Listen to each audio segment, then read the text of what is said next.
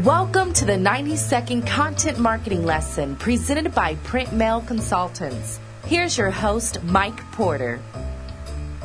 Hello, everyone, and welcome to the podcast. It looks like we're going to be changing the name of our little podcast here in the future. Listeners have asked me to go into more detail about some of the topics that we cover, and we can't do that in 90 seconds. So I guess we'll be changing the name of the podcast. We'll work on that. But thanks for hanging in there and tuning in once again. Today's topic is email, more specifically about growing your email list. According to numerous studies about marketing strategies, email is one of the most cost effective marketing methods available to businesses. Direct mail produces great conversion rates, but email can generate an even better ROI because it's inexpensive. For really small companies with no budgets to mount a direct mail campaign, email is the only viable direct channel to their prospects. Now there's lots of factors determining the success of email marketing efforts, but one of the most important is your list. If you can't get your messages into the hands of enough interested prospects, then the strength of your offer, fancy graphics, or your persuasive copy won't matter. You won't meet many people who think their email list is big enough. List envy drives some people to thinking they should buy a big list somewhere and then start mailing. Don't do that. You're spamming if you do. Even if your list is marketed as opt-in, the individuals on that list didn't sign up to get email from you. Besides mailing to a lot of people who have no specific interest in your company, your email reputation can get trashed with undeliverables, non-opens, and spam complaints. And this can affect deliverability of any future emails that you send, uh, directing your emails to the junk folders. Build your list organically instead. One of the best ways to grow your list is by offering something valuable or interesting prospects will get in exchange for their email addresses and permission to mail to them in the future. I'm sure you've heard this before. The lead magnet strategy has been done millions of times, but it still works. If you need any proof, just look at your own inbox. If it's anything like mine, you're receiving notices, promotions, coupons, or news from a bunch of organizations because you downloaded an ebook or watched a video sometime in the past. You'd never be on those email lists if something those organizations offered hadn't been worthwhile at the time. Three aspects of lead magnets have to be addressed if you're going to use them to grow your email list. First is the offer.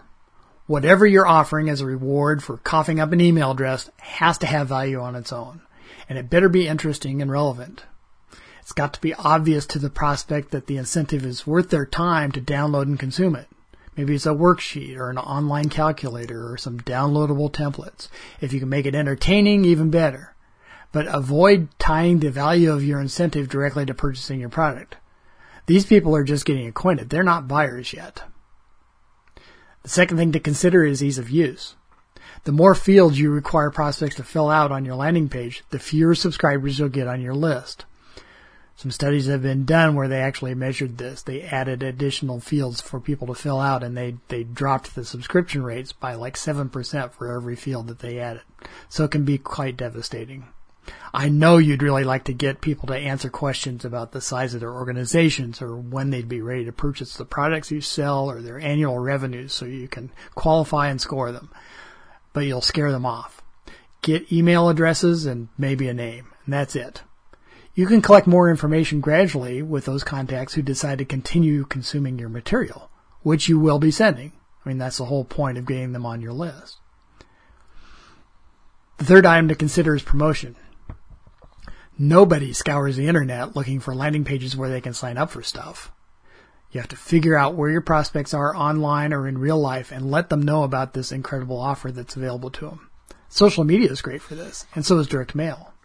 Mention your offer everywhere you can think of. Put it on a slide presentation.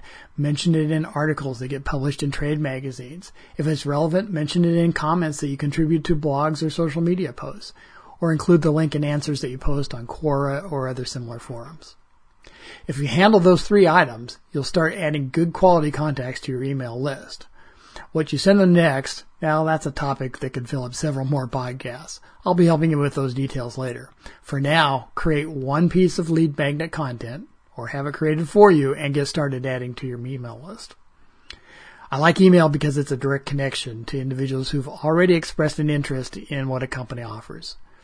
Unlike social media feeds or Google searches, there's no competitors or other messaging to distract prospects from the email content. It's one of those few publishing channels where the marketer has so much control.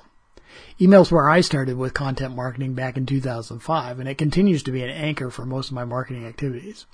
So start growing your list organically today. It takes a while to build up volume, but the effort is worthwhile.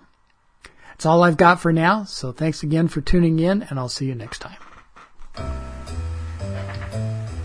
Thanks for joining us. You can follow Mike on Twitter at PMCMike or visit www.printmailconsultants.com for more helpful information.